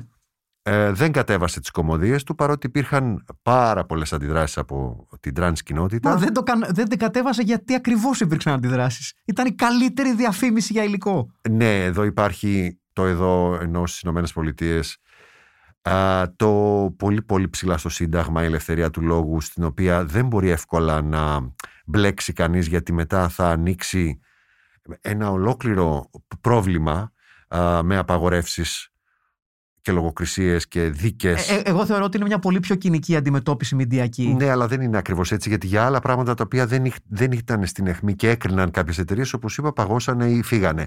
Εδώ λοιπόν που υπήρχε αντίδραση και θα μπορούσε κάλλιστα το Netflix να. και οποιαδήποτε streaming πλατφόρμα, δεν, είναι- δεν με αφορά τόσο πολύ η συγκεκριμένη, να το παίξει λίγο πιο ε, φιλελεύθερη και να κοιτάξει ξανά μπροστά, ίσως τη μεγαλύτερη εικόνα και να πει: Οκ, καταλαβαίνουμε, δεν συνεχίζουμε με τον Dave Chappelle και θα δούμε αν θα το έχουμε αυτό. Όχι, είπανε, τιμούμε το δικαίωμά του να έχει τη γνώμη του, γιατί είναι θέμα γνώμης. Είναι ένας κωμικός εγνωσμένης αξίας και οι αντιδράσει τι καταλαβαίνουμε. Α, θα έπρεπε να είμαστε όλοι ευαίσθητοι και πήρε μια διπλωματική θέση Ναι, και οι μεν ε, ε, αντιδρούν και ο εκεί Dave όμως- Chappelle λέει: Α ας σταματήσω, έχω πολλά λεφτά, μπορώ να Εκεί πως αποσυρθώ. υπ- υπάρχει ένα ζήτημα το οποίο έχει να κάνει με, τη, με τα ζητήματα της τρανς κοινότητας παγκοσμίως, αλλά στο συγκεκριμένο παράδειγμα ε, ε, με τα ε, ζητήματα της τρανς κοινότητας εντός των Ηνωμένων Πολιτειών. Το ζήτημα της τρανς κοινότητας είναι ένα, ένα πάρα πολύ καυτό, μια πολύ μεγάλη καυτή πατάτα η οποία έχει πάρα πολλά θέματα τα οποία συζητιούνται με ιδιαίτερα θερμό τρόπο και από τους υποστηρικτές της κοινότητας και από τους πολεμιούς της. Έχουν να κάνουν με τον τρόπο έκφρασης προς αυτούς, έχει να κάνει με τα δικαιώματα που έχουν σε βασικά, κοινωνικά, δικαι- σε, σε βασικά κοινωνικές ε, ε, διεκδικήσεις, έχει να κάνει με θέματα συμμετοχής στους αθλητικές διοργανώσεις. Είναι ένα θέμα το οποίο όχι μόνο δεν έχει φτάσει στην ακμή του, αλλά ακόμα βράζει πολύ έντονα. Ως εκ τούτου θεωρώ ότι ένα τέτοιο ζήτημα είναι πιο εύκολο αν θέλεις να μην κάνεις ε, μια δραστική κίνηση και να αποσύρεις κάτι και απλά να προσθέσεις λίγο παραπάνω θέρμη στην κατσαρόλα. Γιατί όταν ένα τέτοιο ζήτημα δεν έχει φτάσει σε, σε μια ξεκάθαρη εικόνα, δηλαδή δεν είναι, δεν είναι έτοιμο προς σερβίρισμα ακόμα, όλη αυτή η κουβέντα που γίνεται για την τρανς κοινότητα δεν έχει, κατα, δεν, δεν έχει καταλήξει η Αμερικάνικη κοινωνία στο τελικά τι δεχόμαστε και τι δεν δεχόμαστε. Τι είμαστε OK ως Αμερικάνικη κοινωνία να δεχτούμε ε, και τι όχι. Είναι ακόμα πολύ διαχωρισμένα τα στρατόπεδα και είναι ακόμα πολύ έντονες οι διαφωνίες και πολύ έντονες οι διεκδικήσεις. Οπότε το Netflix θεωρώ ότι ένιωσε και μία ασφάλεια στο να μην αναγκαστεί να αποσύρει κάτι, γιατί σου λέει ότι δημιουργεί πάρα πολύ έντονη κουβέντα. Ε, βοήθησε και ο Dave Chappelle με εκείνο το περίφημο κομμάτι από ένα από τα stand-up του που μιλάει για φίλους του από την trans κοινότητα που του μίλησαν και μπυρ, μπυρ, μπυρ, και, μπυρ, και αυτό έγινε, έγινε και αυτό viral. Οπότε θέλω να πω ότι το Netflix ένιωσε, εγώ έτσι πιστεύω, ότι δεν έχουμε πολύ μεγάλο κόστος από το να αφήσουμε το Σαπέλ. Εννοείς το ζήγιασε, Ναι. το στάθμισε. Ναι. Είναι το ίδιο πράγμα που έγινε με το Spotify και τον Joe Rogan. Ο Joe Rogan Ακριβώς εκεί ήθελα να σε πάω. Και πάλι εκεί υπήρξε ένα δίλημα. Α, αν και υπήρξε συνεχίζεται. δίλημα. Αν πρέπει αυτός ο άνθρωπος να ε, το αποσυρθεί, να τον αποσύρουν, ακριβώς διότι ε, ο λόγος του είναι κακοποιητικός. Ο λόγος, ο λόγος του αυτή τη στιγμή του Τζο Ρόγκαν ε, ουσιαστικά ε, αντυχεί ενός μεγάλου μέρους του μάτσο αντρικού κυκλώματος και κύκλου στις Ηνωμένες Πολιτείες. Ε, ακούγεται πολύ φιλικός προς ένα μεγάλο μέρος της σύγχρονης αμερικάνικης ε, κεντροδεξιάς και ακραίας δεξιάς. Είναι πάρα πολλά τα άτομα τα οποία έχει φιλοξενήσει ο Τζο Ρόγκαν που έχουν φοβερά προβληματικές θέσεις. Μην ξεχνάμε ότι ο Τζο Ρόγκαν έχει βγει και έχει επεσπιστεί και έχει δώσει πάρα πολύ αέρα στον Άλεξ Jones, ένα από τα χειρότερα υποκείμενα που έχουν βγάλει τα αμερικάνικα μίντια. Ένα, ένα άθλιο, πραγματικά, ένα, ένα άθλι, μια άθλια δικαιολογία ανθρώπου. Ο οποίος έχει. Ναι, ναι, μιλάμε για έναν άνθρωπο ο οποίος έχει βγει ανοιχτά και έχει κυνηγήσει γονείς που τα παιδιά τους έχουν εκτελεστεί σε σχολικά shootings για να, τα, κατη- να κατηγορήσει τα νεκρά παιδιά τους όταν ηθοποιεί. Μιλάμε για αυτόν τον άνθρωπο. Μιλάμε για έναν άνθρωπο ο οποίος συνεχίζει να αποφεύγει να, να εμφανιστεί στο δικαστήριο για την εκδίκαση αυτών των υποθέσεων. Μιλάμε για έναν άνθρωπο ο οποίος έγινε ο ζωντανός εφιάλτης στη ζωή οικογενειών που αντιμετώπιζαν τον, το δράμα του χαμού των παιδιών τους. Και αυτός ο άνθρωπος έχει το θράσος να συνεχίσει να βγαίνει και να μιλάει για την, πολι- για την πολιτική κοινωνία στις ΗΠΑ του 2022. Ο Ρόι, ο Ρόι Κον του 21ου αιώνα, ας το Ναι, πούμε έτσι. ναι. Και αυτός, αυτός ο άνθρωπος είναι ένας πολύ καλός φίλος του, του Τζο Ρόγκαν, τον οποίο τον έχει δικαιολογήσει πολλά και ο Τζο Ρόγκαν, ότι εντάξει είναι λίγο τρελιάρης και τι θα τον κάνουμε. Μμ. Είναι σαν την περίφημη ατάκα από την επιστροφή των καθαρμάτων ε, με τον Απόστολο Σουγκλάκο, που ο Στεφανάκης έχει μόλις βιάσει την, ε, ε, τη φίλη του Απόστολο Σουγκλάκου και γυρίζει και της κάνει Τι να κάνουμε, είναι μαλάκας ο αδερφός μου, τι θα τον κάνουμε. Ε, Είναι αυτό. Δηλαδή, είναι, Ναι. είναι, είναι αδιανόητα πράγματα. Τέλος πάντων, ο Τζο Ρόγκαν είναι ένας άνθρωπος ο οποίος ε, πίσω από τη δικαιολογία που την, την έχει μόνιμη του. Έλα μωρέ, και τι με ακούτε εμένα, εγώ ένας κωμικός είμαι, δεν ξέρω. Έχοντας την πιο επιτυχημένη podcasti- pod- podcastική πλατφόρμα στον πλανήτη, Μμμ. τον ακούνε εκατομμύρια άνθρωποι και η δικαιολογία του για ε, τα ό- όσα άσχετα έχει πει αναδιαστήματα για πολλά ζητήματα είναι ε, εντάξει μωρέ, εγώ κωμικός είμαι, ε, εντάξει, πού να ξέρω, δικαιολογήστε με. Υπάρχει πάντα αυτό το επιχείρημα. Ναι. Είναι ότι δεν είναι τίποτα επιβεβλημένο από όλα αυτά, ούτε στην Ελλάδα ούτε στο εξωτερικό. Μπορείς κάλλιστα να στρέψεις το βλέμμα σου αλλού ή να γυρίσεις ένα κουμπί ή να μην πας να τους δεις ή να μην τους ακούσεις. Ε, με τη μόνη διαφορά ότι υ- υπάρχουν περιπτώσεις και περιπτώσεις. Η περίπτωση του Τζο Ρόγκαν Δεν είναι το δέχεσαι δηλαδή αυτό. ε, το, το, δέχομαι, το δέχομαι με, με, με, με αστερίσκους. Μάστε. Ο, ο Τζο Ρόγκαν, για παράδειγμα, είναι ένας κομικός podcaster και ομιλητής, ο οποίος επηρεάζει εκατομμύρια νεαρά μυαλά. Ο Έτσι Τζο Ρόγκαν- συμβαίνει με τους δημοφιλείς ανθρώπους. Ναι. Αυτοί οι άνθρωποι λοιπόν, όταν ο Τζο Ρόγκαν έχει μια εκπομπή στην οποία φιλοξενεί πολιτικούς που εκφράζουν πολιτικές θέσεις, επιστήμονες που εκφράζουν επιστημονικές θέσεις, ανθρώπους που εκφράζουν φόλα αντιεπιστημονικές θέσεις Ναι. και γενικότερα θέσεις που θέλουν να περάσει ο, καθ- ο κάθε καλεσμένος ως ξεκάθαρη αλήθεια του, έχεις ένα χρέος παραπάνω. Γιατί δεν κάνεις κομμωδία. Σχεδόν 50% πήρε ο Τραμπ στην Αμερική. Ναι, ναι, βεβαίω. Που σημαίνει ότι όλοι οι υπόλοιποι, αυτοί δηλαδή που τον ψήφισαν, πιστεύουν ότι οι άλλοι έχουν άδικο. Εννοείται. Και ότι αυτό που εμείς ενδεχομένως, εμείς οι δύο θεωρούμε επιστημονικό, οι άλλοι δεν το θεωρούν ακριβώς Μα έτσι. ο, ο Τραμπ στην, ε, στην αρχική του καμπάνια για να βγει ουσιαστικά στόχευσε όλο εκείνο το αποξενωμένο πολιτικά κοινό της Μέσης Αμερικής ε, το οποίο η κεντροαριστερά των Ηνωμένων Πολιτειών τους είχε βγάλει εκτός πολιτικού διαλόγου. Ακριβώς αυτό σου λέω ότι ένας άνθρωπος σαν τον Ρόγκαν, δηλαδή προσπαθώ να πάρω τη θέση και των ανθρώπων που δεν συμφωνούν ενδεχομένως μαζί μου, εγώ δεν συμφωνώ μαζί Ναι, ναι, ναι. Μας βλέπουν κατά τον ίδιο τρόπο εμάς. 100%. Προφανώς αυτό σταθμίζει μια μεγάλη πλατφόρμα και λέει: Μισό λεπτό. Ναι, μεν μπορεί και εγώ να πιστεύω ότι έχει άδικο αυτός ο άνθρωπος, αλλά δ- δεν, είναι, δεν εκφράζει, δηλαδή δεν ξεπερνάει τα όρια ενδεχομένως. Αυτά Ναι. που προσπαθούμε να διερευνήσουμε λίγο.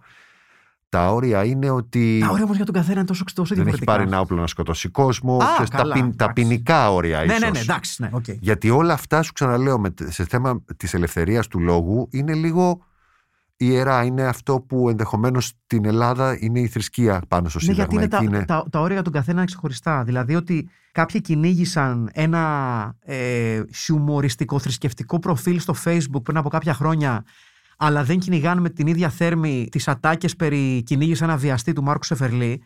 Δείχνουν ξεκάθαρα τις ευαισθη... που είναι οι, οι, οι, οι ουσιαστικές ευαισθησίες του ελληνικού κοινού. Της μάζας του ελληνικού κοινού. Τα όρια για τον καθένα μας είναι ξεχωριστά. Μπορεί να έχουμε κοινά σημεία επαφής με τα όρια του διπλανού μας, κάποιου γνωστού μας, κάποια γνωστή μας, κάποιου φίλου, συγγενείς, συγγενείς, οτιδήποτε. Το θέμα είναι ότι ε, τα social media μας έχουν δώσει μια ψευδέστηση μαζικότητας. Μια Αχα. ψευδέστηση συλλογικής κατανόησης των πραγμάτων. Και πολύ περισσότερο, τα social media δυστυχώς μας έχουν δώσει μια πολύ λανθασμένη αίσθηση της δικής μας αξίας μέσα στον κόσμο. Εσύ δεν υπερεκτίθεσαι ακριβώς ενώ σε απόλυτα μεγέθη, αλλά σίγουρα πολύ εκτίθεσαι. Ναι, δηλαδή ναι. βρίσκεσαι σε πολλά Ναι. media και κάνεις και διαφορετικά πράγματα, Ναι. θα έλεγα. Ε, πού αισθάνεσαι πιο άνετα; Μάλλον στο Film Pit, ε, στο podcast που κάνω για, το, για τον σάπιο κινηματογράφο ή τέλος πάντων τον κακό κινηματογράφο για πολλούς, για μας αγαπημένο, ε, γιατί είναι κάτι το οποίο λειτουργεί και εκφράζεται μέσα σε μια φούσκα, η οποία δεν επηρεάζεται από τίποτα άλλο. Απ' την άλλη μεριά όμως υπάρχουν αστεία, κομική με αστεία, που εσένα σ' αρέσουν την, ί- πολύ την ίδια στιγμή που ξέρεις ότι κάτι δεν πάει καλά με αυτά; Δηλαδή ότι Ναι, ναι. Δηλαδή, θίγονται άνθρωποι, θίγονται Ναι, ναι. καταστάσεις που... μ, ο, ο Bill Burr που είναι ένας ε, κωμικός που ανέφερα ή έχει κάποια αστεία τα οποία με κάνουν στο τελευταίο του special ας πούμε, που ανέβηκε στο Netflix το πρώτο μισό του special το έβλεπα και ήμουν διάολε αισθανόμουν λίγο άβολα δηλαδή Ναι. υ- υπήρχε υπήρχε ένας μισογυνισμός όπου- που ήταν αναφυσβήτητος Και δεν είχε τη στεγανότητα της παλιότερης εποχής που λες αυτό έγινε το 65 ή το 85. Ναι, άρα, ναι, παιδιά, ναι. ωραία, γελάω με κάτι το οποίο ανήκει στην κάψουλα του χρόνου. Εσύ, ενώ έχεις πάρα πολλές κομικές εκφάνσεις. Ναι. Το έχουν δει κόσμος, Ναι, ναι, ναι. κόσμος, στο βίντεο, στα βίντεο κλπ. Το έχουμε δει και εμείς λίγο στο What's Next.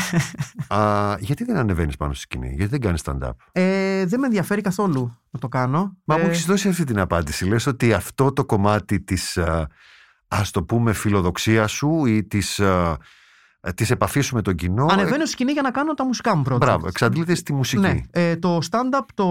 είμαι φοβερός οπαδός του, ε, είμαι φοβερός μαθητής του, είμαι φοβερός συλλέκτης του, αλλά με ενδιαφέρει ως θεατής 100%. Διότι ακριβώς έχει εξαντληθεί η σκηνική παρουσία αλλιώς, ή επειδή Γιατί- έτσι όπως το ξανασκέφτεσαι μήπως Γιατί θεωρώ. αισθάνεσαι ότι δεν θα είσαι ικανός να το κάνεις, έχεις μεγάλο σεβασμό στους, στους δασκάλους, μπορεί να φοβάσαι κιόλας; Ε, ξεκινάω με το, φο- το φοβάμαι. Είναι φοβερά τρομακτική εμπειρία και έχω τεράστιο respect στους stand-up comedians και stand-up comedians. Έχω να σου πω τη μαύρη την αλήθεια, θεωρώ πιο θαραλέα τις stand-up comedians που ανεβαίνουν σε ένα χώρο ανδοκρατούμενο που η εχθρική συμπεριφορά απέναντί τους είναι πολύ πιο έντονη από τις άντρες. Τις θαυμάζω πολύ περισσότερο από ότι θαυμάζω τους, ε, τους stand-up comedians, αλλά γενικότερα έχω ένα θαυμασμό απέναντι σε οποιονδήποτε άνθρωπο ανεβαίνει πάνω σε μια σκηνή να πει αστεία. Γιατί δεν έχει πουθενά να κρυφτεί.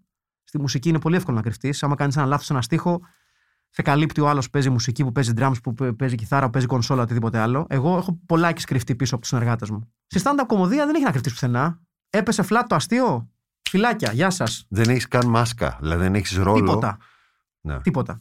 Εάν υποθέσουμε πως έκανες stand-up, θα έκανες τι; Θα έκανες κάτι αυτοβιογραφικό, θα έκανες κάτι παρατηρητικό, Α, να σου πω ένα παράδειγμα που Θα έχω έκανα, στο μυαλό μου. θα έκανα σίγουρα πράγματα. Είχα γράψει κάποια στιγμή κάποια κείμενα. Θα έκανα σίγουρα πράγματα για τις υπερδυνάμεις του Ιησού Χριστού. Αυτό είναι το αγαπημένο μου. Ναι, είναι το, το αγαπημένο μου γιατί. Η... Σαν super hero δηλαδή θα τον Ναι, γιατί είναι πιο αντιμετώπιζες. άκυρες υπερδυνάμεις στην ιστορία των υπερηρώων, ρε παιδί μου. Είναι άκυρες. Δηλαδή είναι, δεν δεν κολλάνε μεταξύ τους. Δηλαδή οι, οι, οι, υπερ, οι υπερδυνάμεις των υπόλοιπων υπερηρώων κολλάνε κάπου χρηστικά. Δηλαδή ο Σούπερμαν μπορεί να πετάξει και έχει υπερδύναμη. Σου λέει, θα πετάξω πολύ γρήγορα κάπου και θα τα βάλω με κάποιον με την υπερδύναμή μου. Ο Ιησούς έχει κάτι άκυρα πράγματα. Το στείλει, ξέρω εγώ, θεραπεύω, ανασταίνω νεκρούς και α- αμαλάκι γεμίζω κάτι καλάθια με ψωμιά. Καλή φάση.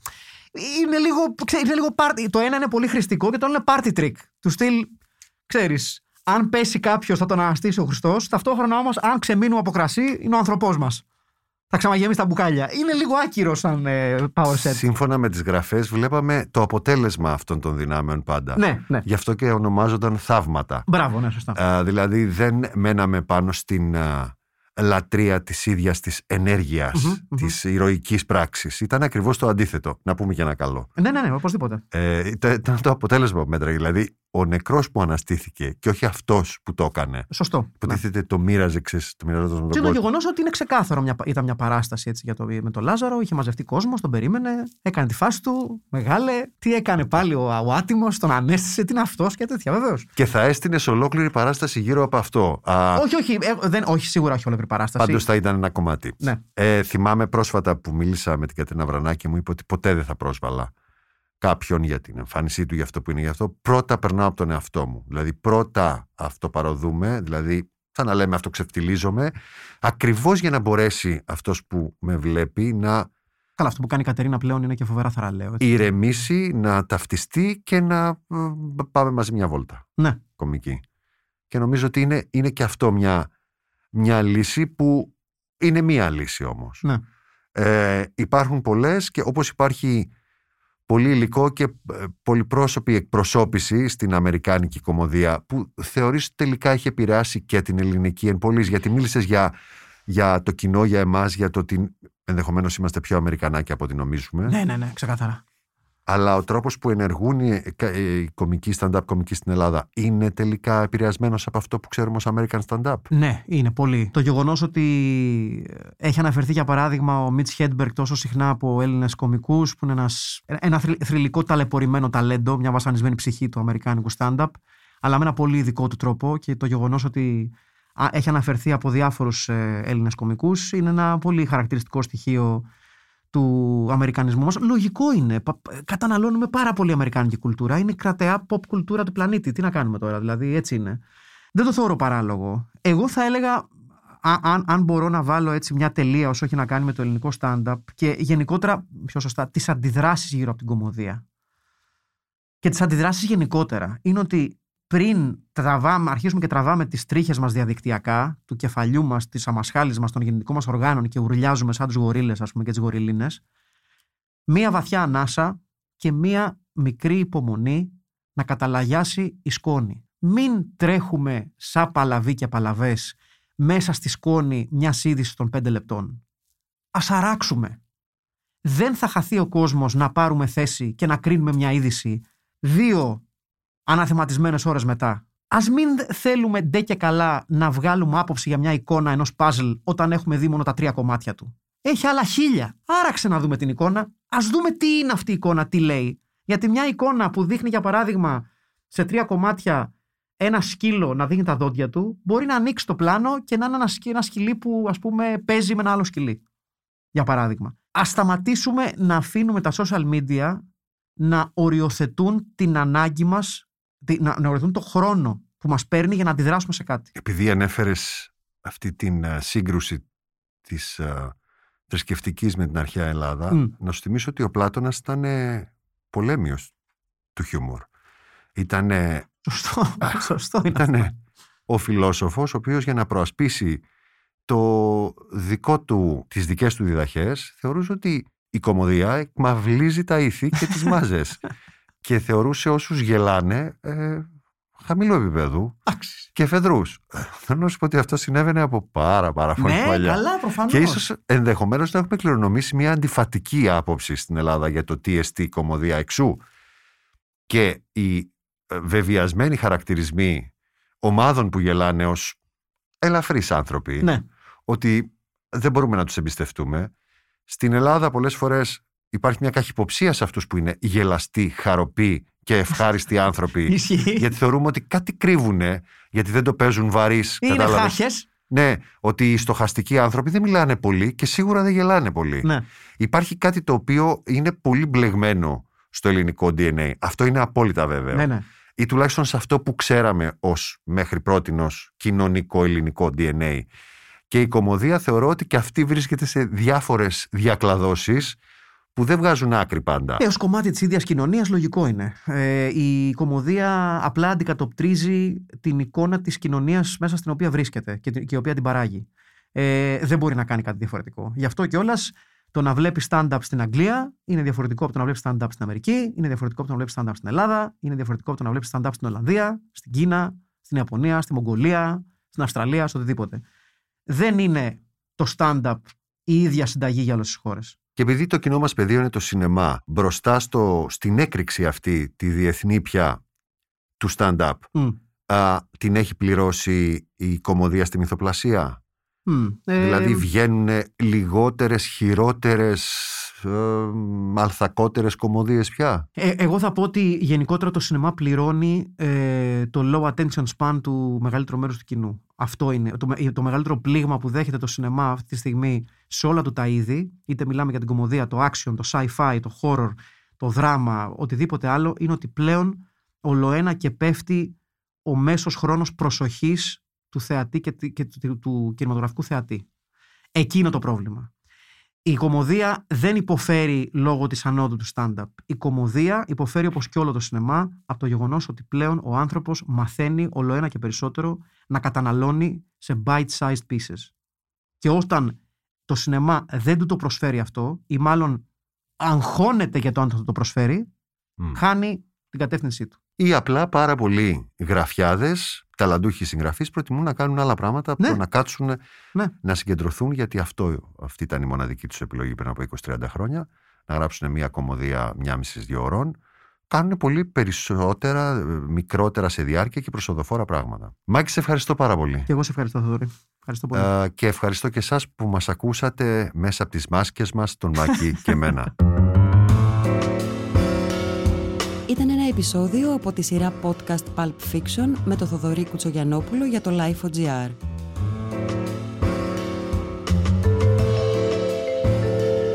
Τα podcast της Lifeo ανανεώνονται καθημερινά και τα ακούτε μέσα από το Life.gr ή τις εφαρμογές της Apple, του Spotify ή της Google. Κάντε subscribe πατώντας πάνω στα αντίστοιχα εικονίδια για να μην χάνετε κανένα επεισόδιο. Ηχοληψία, επεξεργασία και επιμέλεια, φέδωνας χτενάς και μερόπικοκίνη. Ήταν μια παραγωγή της Lifeo. Είναι τα podcast της Lifeo.